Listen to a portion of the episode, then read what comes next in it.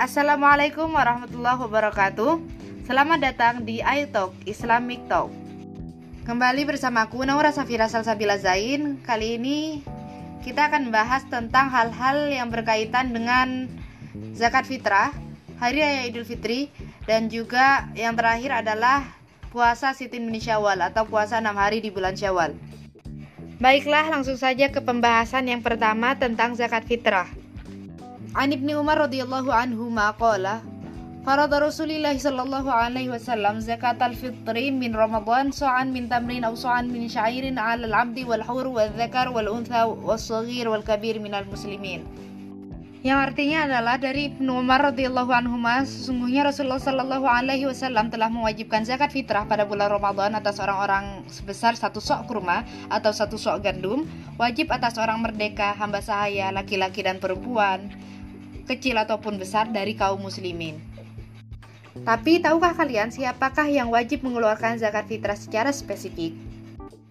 Menurut Imam Syafi'i dalam kitabnya al-um, dikatakan bahwa semua orang muslimin yang hidup di siang hari Ramadan hingga terbenamnya matahari dan kemudian mendapati malam Syawal, maka merekalah yang diwajibkan mengeluarkan zakat fitrah. Tapi bagi yang baru dilahirkan setelah terbenamnya matahari akhir Ramadan dan kemudian hanya mendapati bagian dari Syawal, maka tidak diwajibkan atasnya zakat fitrah. Dari sini kita dapat simpulkan bahwa orang-orang yang wajib mengeluarkan zakat fitrah adalah orang yang mendapati sebagian Ramadan dan sebagian Syawal. Dari sini kita tahu bahwa penutup bulan Ramadan yaitu dengan zakat fitrah, salat Id, takbir dan zikir sebagai rasa syukur kepada Allah Subhanahu wa taala karena atas nikmatnya dan rahmatnya kita bisa melaksanakan puasa penuh di bulan Ramadan. Zakat fitrah adalah zakat yang ringan bagi yang mengeluarkannya tapi sangat bermanfaat bagi para fakir miskin. Dikatakan dalam hadis Ibn Abbas radhiyallahu anhu, "Farada Rasulullah sallallahu alaihi wasallam zakatal fitr tuhratan lis-shaim minal lagwi wa rafathi wa tu'matan lil masakin." Yang artinya adalah Rasulullah Shallallahu Alaihi Wasallam telah mewajibkan zakat fitrah sebagai penyuci bagi orang yang berpuasa dari berbagai macam lago atau hal-hal yang sia-sia dan keji, serta memberi makan kepada orang miskin. Dalam Majmu' Ad-Dawawi dikatakan bahwa Waqi', yaitu guru Imam Syafi'i dan seorang muhaddis Irak, dia berkata, "Zakatul fitri li syahri Ramadan kasajadatai sahwi li sholah tajburu nuqsana shaum kama yajburu sujud nuqsana shalah." Jadi zakat fitrah ini bagi puasa Ramadan itu seperti sujud sahwi dalam salat. Jadi dia menutupi kekurangan dalam puasa seperti uh, sujud sahwi yang menutupi kekurangan dalam salat. Lalu kapan waktu diwajibkannya mengeluarkan zakat fitrah? Ada perbedaan pendapat ulama. Yang pertama yaitu dari Mazhab Hanafi dan Maliki. Mereka mengatakan bahwa waktu wajibnya mengeluarkan zakat fitrah adalah tulul fajar yaumal id, berarti terbitnya fajar di hari Idul Fitri atau di satu Syawal. Dalilnya adalah hadis dari Ibnu Umar radhiyallahu anhu bahwa Nabi Shallallahu alaihi wasallam menyuruh mengeluarkan zakat fitrah sebelum keluarnya manusia untuk sholat. Karena seorang manusia tidak dianggap berbuka dari puasanya atau menutup puasanya sebelum terbitnya fajar di hari Idul Fitri. Dan pendapat yang kedua yaitu dari Mazhab Syafi'i, Hambali, dan Maliki di kaul yang lain. Mereka mengatakan bahwa waktu diwajibkannya mengeluarkan zakat fitrah yaitu matahari terbenam di akhir Ramadan. Jadi bagi orang yang baru lahir di waktu terbenamnya matahari di akhir Ramadan atau meninggal setelah terbenamnya matahari di akhir Ramadan, wajib bagi Mazhab Hambali, Syafi'i, dan sebagian Maliki karena telah masuk waktu diwajibkannya zakat fitrah. Sedangkan bagi Mazhab Hanafi dan Maliki tidak diwajibkan karena belum masuk waktu diwajibkannya. Lalu kapan batas terakhir dikeluarkannya zakat fitrah? Menurut Jumhur Hanafi, waktu dikeluarkan zakat fitrah ini muwassa, jadi tidak terikat sama waktu, cuma dianjurkan mengeluarkan sebelum pergi sholat Id. Akan tetapi, menurut mazhab Maliki, Syafi'i, dan Hambali, waktu terakhir dikeluarkannya zakat fitrah adalah sebelum sholat id. Sedangkan orang yang mengeluarkannya setelah sholat id tanpa ada halangan apapun maka berdosa. Ulama fikih bersepakat bahwa kewajiban zakat fitrah tidak akan hilang dengan hilangnya waktu batas waktu diwajibkannya mengeluarkan zakat fitrah. Tetapi zakat fitrah ini ibarat hutang, jadi dia tidak akan pernah lepas tanggungannya kecuali dilaksanakan. Selanjutnya adalah masalah mengeluarkan zakat fitrah sebelum waktu diwajibkannya mengeluarkan zakat fitrah. Ada perbedaan pendapat ulama. Yang pertama, pendapat Abi Hanifah yang mengatakan diperbolehkan untuk dipercepat satu tahun atau dua tahun sebelumnya. Pendapat yang kedua yaitu Indal Ahnaf wa Syafi'iyah. Al-Ahnaf uh, bagian dari Hanafi yang menyatakan bahwa diperbolehkan dari awal Ramadan tahun itu. Pendapat yang terakhir yaitu pendapat mazhab Maliki, Hambali, dan sebagian Hanafi menyatakan bahwa dibolehkan untuk memajukan satu hari atau dua hari sebelum Yaumul Fitr atau uh, hari raya Idul Fitri. Lalu bagaimana bentuk zakat fitrah?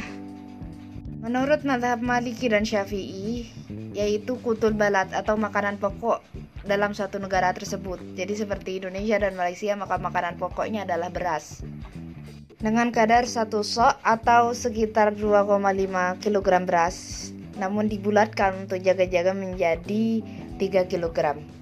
Sedangkan mazhab Hanafi mewajibkan untuk berzakat gandum ataupun kurma, sehingga orang-orang yang tidak hidup dengan makanan pokok semacam ini diperbolehkan membayarnya dengan uang.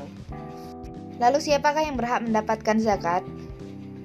Mereka adalah mustahik atau al-asnaf ats-tsamaniyah, golongan yang delapan, fakir, miskin, amil zakat, mu'alaf, hamba sahaya, al-gharim atau orang yang terlibat hutang, fi sabilillah, dan ibnu sabil. Karena mazhabnya Indonesia adalah Syafi'i, maka kita harus atau wajib melaksanakan sesuai aturan mazhab Syafi'i. Nah, tapi ada permasalahan yang unik nih selama pandemi ini, yaitu pembayaran zakat online. Bagaimana sih hukumnya? Karena orang-orang banyak bertanya-tanya tentang niat, akad, dan sebagainya. Baiklah, aku akan menjawab dari permasalahan yang pertama, yaitu masalah niat dan akad. Niat sudah pernah dibahas di Ramadan edisi yang pertama, bahwa niat sebenarnya apa yang tersirat dalam hati, apa yang ingin hati lakukan. Jadi ketika uh, seseorang mengirim zakat online dan kemudian dia menekan tombol oke atau enter ketika transaksi online dengan mentransfer uang, maka itu sudah terhitung niat. Dan untuk masalah akad, ini bukan seperti akad nikah yang harus di tempat, jadi sah-sah saja untuk dilaksanakan online. Tapi sebelumnya kita harus memperhatikan dan memilih amil zakat yang terpercaya dan amanah, sebab ditakutkan beberapa oknum malah memanfaatkan ajang-ajang seperti ini. Lalu bagaimana penyaluran zakat kepada mustahik? Amil zakat akan mengurusinya, maka uang yang tadi ditransfer kepada amil zakat akan dibelikan beras dan kemudian beras itu akan disalurkan kepada mustahik. Lalu bagaimana membayar zakat dengan uang? Sedangkan membayar zakat dengan uang adanya di mazhab Hanafi. Apakah jika uh, membayar zakat dengan uang tidak terjadi talfik? Talfik maksudnya mencampur-campurkan mazhab. Dalam masalah ini sebagian ulama memperbolehkannya. Jadi cukup dengan uang seharga dua koma lima kilogram beras atau seharga satu sok beras, kemudian dikurs ke uang, diuangkan. Itu tidak masalah dalam hal itu. Ulama berpendapat demikian karena melihat kemaslahatan dari penerima dan pemberi zakatnya. Akan tetapi untuk lebih hati-hati lagi, kita tetap lebih baik menggunakan beras untuk dizakatkan kepada mustahik sesuai dengan takaran satu sok menurut mazhab Syafi'i. Jadi untuk perihal zakat online tidak ada masalah, kita bisa melakukannya dan sah-sah saja. Baiklah, selanjutnya kita lanjutkan ke permasalahan naqlu zakat. Apa itu naqlu zakat? Naqlu zakat yaitu memindahkan zakat, yang artinya ketika seseorang ada di suatu tempat, kemudian dia ingin mengeluarkan zakat di tempat yang lain, bagaimana hukumnya? Karena sejatinya membayar zakat itu diutamakan kepada orang-orang di sekitarnya yang terdekat. Dalam hal ini ada tiga contoh kejadian. Yang pertama, seseorang yang berkewarganegaraan di suatu tempat, akan tetapi dia ingin mengeluarkan zakat di tempat yang lain atau di negara yang lain. Yang kedua, seseorang yang sedang musafir dan hartanya bersama dia, akan tetapi dia ingin mengeluarkan zakat di tempat di negara yang asli, negara asalnya.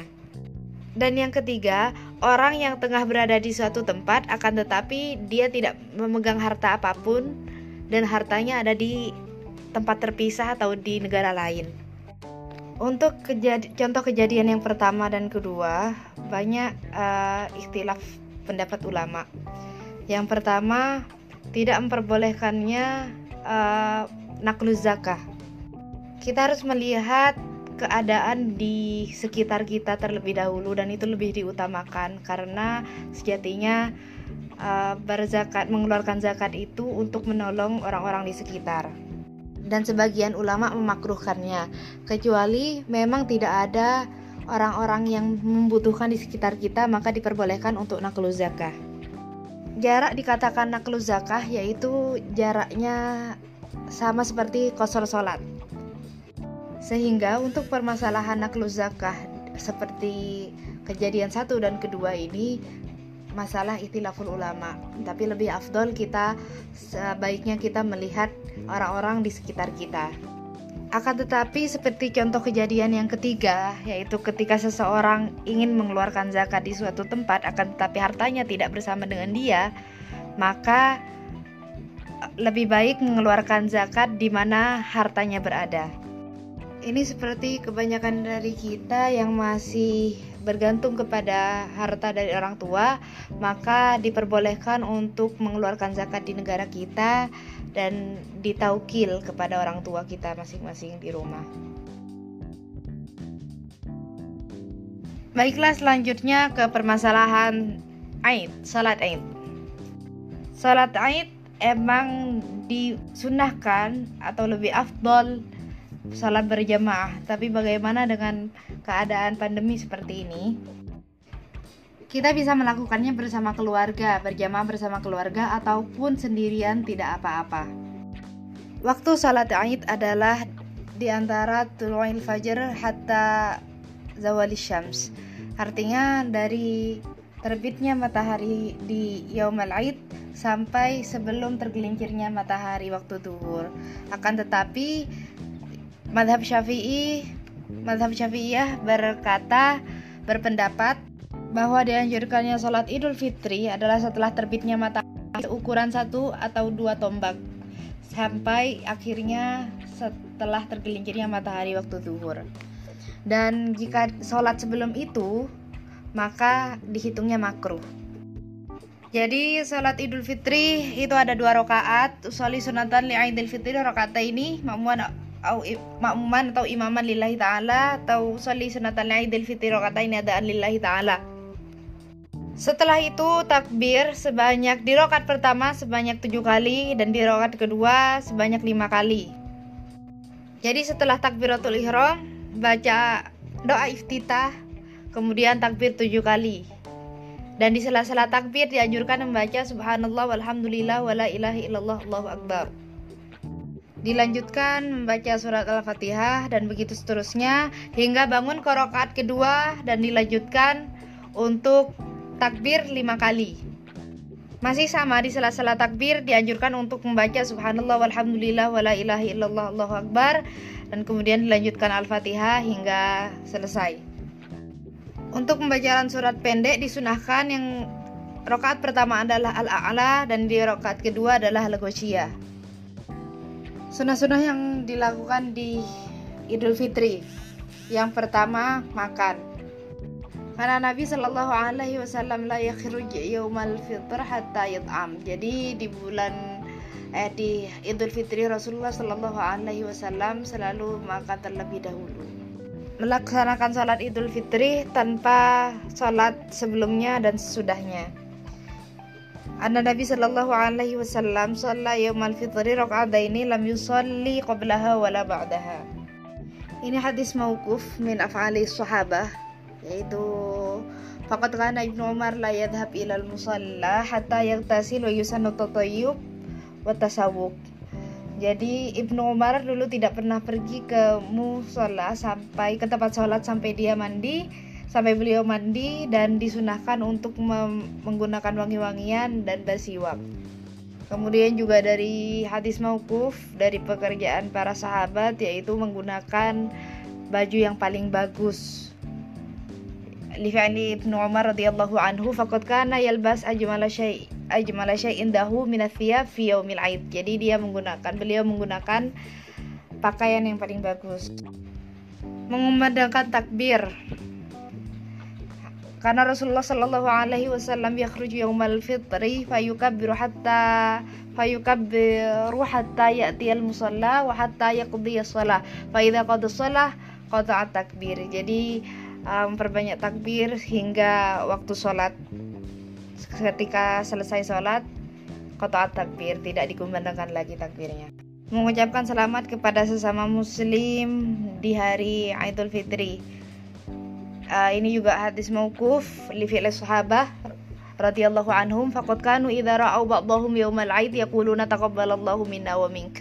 Jadi dulu para sahabat ketika saling bertemu satu sama lain mereka ber, uh, mengucapkan taqabbalallahu minna wa minka.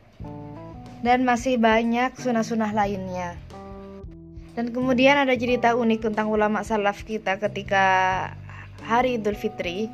Di antaranya adalah qaulu Waqi' inna awwala ma nabda'u bihi fi yaumina wudu absarina. Jadi di yaumul 'aid mereka menjaga pandangan mereka. Dan juga ada uh, qaul innahum kanu yad'una Allah ta'ala sittata ashhurin liyuballighahum syahrul Ramadan wa sittata ashhurin ayyataqabbalallahu minhum ma 'amiluhu fi Ramadan. Jadi ulama-ulama dulu, orang-orang terdahulu ini uh, enam bulan berdoa untuk menyambut Ramadan dan enam bulan berdoa agar amal-amal di bulan Ramadan diterima oleh Allah Subhanahu wa taala. Dan juga ada qaul kullu yaumin la yusallahu fihi fawaid. Jadi mereka di bul- di hari Aid ini tidak bermaksiat kepada Allah. Kita bisa contoh apa yang mereka lakukan agar kita sama-sama berdoa dan memper- memperbaiki senantiasa memperbaiki diri dan menghindar dari maksiat.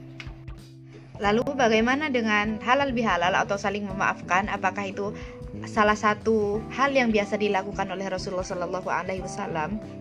Lebih tepatnya, saling memaafkan di momen Idul Fitri hanyalah tradisi lokal.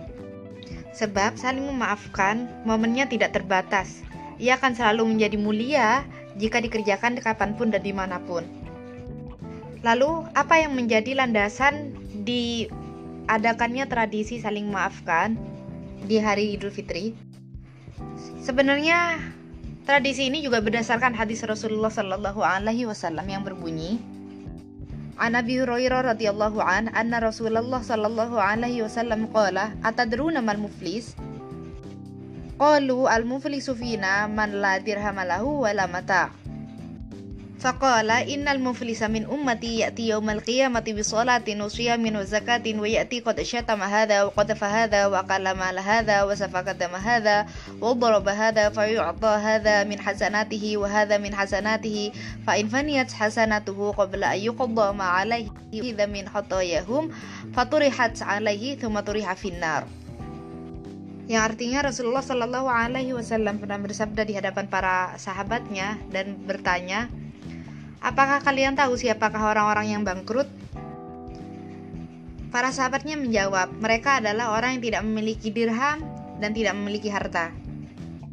Lalu Rasulullah sallallahu alaihi wasallam menjawab, Orang yang makruh dari umatku adalah orang yang pada hari kiamat datang membawa amalan sholatnya, puasanya, dan zakatnya.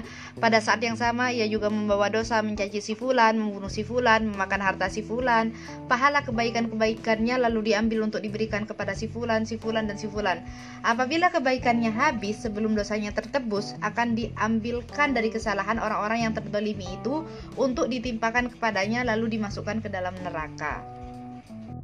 Jadi yang diharapkan dari momen ini adalah semoga dari setiap masing-masing kita, orang-orang yang melaksanakan puasa, zakat, dan sebagainya bisa diterima amalnya oleh Allah, dan setiap pribadi dari kita kembali ke fitrah dan suci, kemudian memulai kehidupan yang baru dengan keadaan bersih.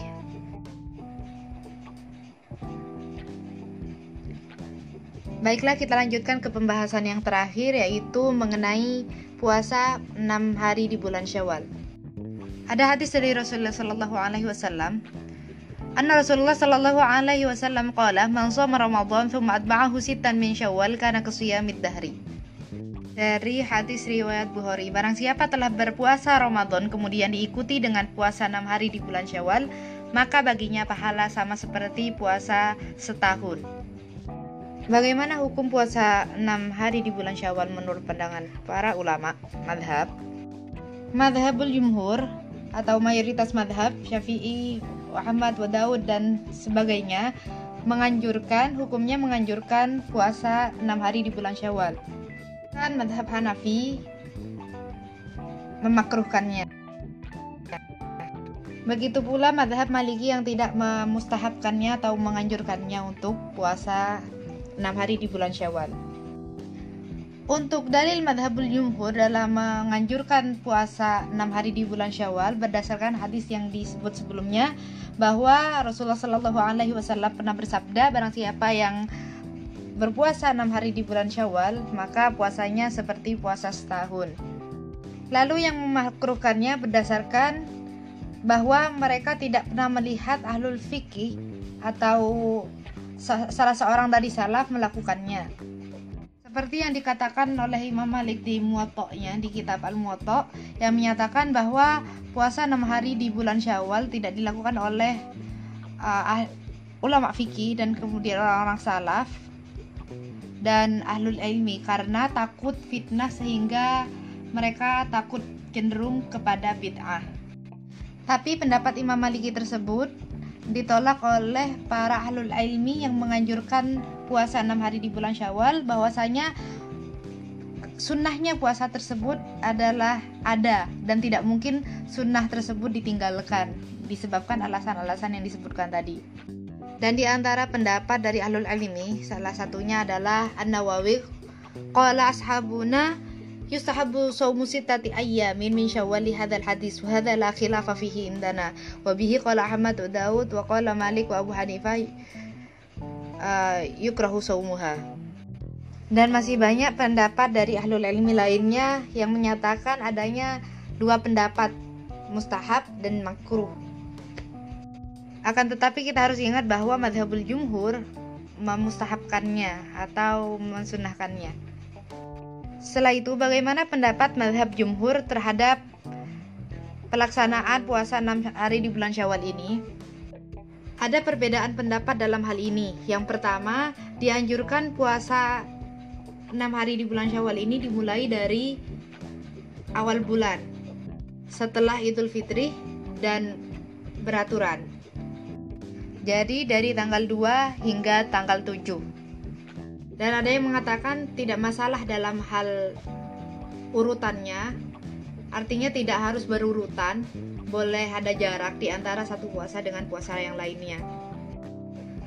Dan juga bahkan ada yang mengatakan tidak dibolehkannya puasa langsung setelah hari Idul Fitri, yaitu maksudnya tidak dianjurkan untuk puasa tanggal dua secara langsung, karena baru melaksanakan hari Idul Fitri di mana adalah hari hari-hari makan, minum, dan sebagainya. Tapi yang rojih adalah pendapat yang mengatakan bahwa afdolnya adalah enam hari berurutan dimulai dari awal bulan setelah hari Id. dan tentunya dilaksanakan secara berurutan. Akan tetapi yang melaksanakannya tidak berurutan maka tidak masalah. Lalu bagaimana pelaksanaan puasa enam hari di bulan Syawal sedangkan kita masih memiliki hutang puasa? Ulama berpendapat bahwa setiap qadha, suatu kewajiban itu harus didahulukan karena merupakan hutang kepada Allah dan itu lebih dianjurkan. Karena jika seseorang wafat dan sedangkan dia belum melaksanakan puasa qadha'nya, maka yang ditanyakan adalah puasa qadha'nya, bukan puasa enam hari di bulan Syawal karena ini adalah puasa sunnah. Nah, di sini kita tahu bahwa jika ada dua hal, yang mana yang wajib dan yang mana yang sunnah, maka tetap didahulukan yang wajib. Sehingga ulama berpendapat qadha' didahulukan daripada yang uh, mustahab. Lalu bagaimana hukum jika menyatukan puasa qadha' dengan puasa sunnah? Ada sebagian ulama yang berpendapat jika kita sudah berniat mengqadha' puasa di bulan Syawal, maka otomatis kita terhitung puasa enam hari di bulan Syawal. Tapi ada ulama lain yang tidak setuju dengan pendapat ini. Sehingga lebih baik jika kita masih mampu maka laksanakan dua-duanya di hari yang terpisah, yaitu qadha terlebih dahulu kemudian enam hari di bulan Syawal. Lalu bagaimana misalnya seseorang yang memiliki hutang, setelah itu dia melaksanakan kafaroh atau sebagainya, memiliki beberapa halangan sehingga tidak bisa melaksanakan puasa Syawal di bulan Syawal itu sendiri. Ada ulama yang memperbolehkan puasa qadha Syawal, artinya melaksanakan puasa Syawal enam hari akan tetapi di, di bulan yang lain selain bulan Syawal. Apalagi orang-orang tersebut adalah orang yang memang rutin terbiasa melaksanakan puasanya. Dikiaskan karena Rasulullah Shallallahu Alaihi Wasallam pernah mengqadha puasa Ayyamul Bidh, puasa Senin Kamis di bulan Sya'ban. Dan juga sesuai hadis Rasulullah Shallallahu Alaihi Wasallam yang berbunyi ahabbal amal ilallah adwamuhu wa in qalla, yang artinya Allah menyukai amal yang dilakukan secara rutin walaupun sedikit. Dari sini kita tahu bahwa puasa enam hari di bulan Syawal adalah mustahab, disunahkan, dan kita tidak boleh lupa dengan puasa qadha kita. Semoga amal ibadah kita yang dilakukan di Ramadan diterima sehingga dipermudah untuk melaksanakan puasa-puasa berikutnya di bulan Syawal dan sebagainya. Terima kasih sudah setia mendengarkan. Minal aidin wal faizin. Mohon maaf lahir dan batin. Taqabbalallahu minna wa minkum. Allahumma taqabbal ya karim. Aid mubarak, kullu 'am wa antum bi khair. Wassalamualaikum warahmatullahi wabarakatuh.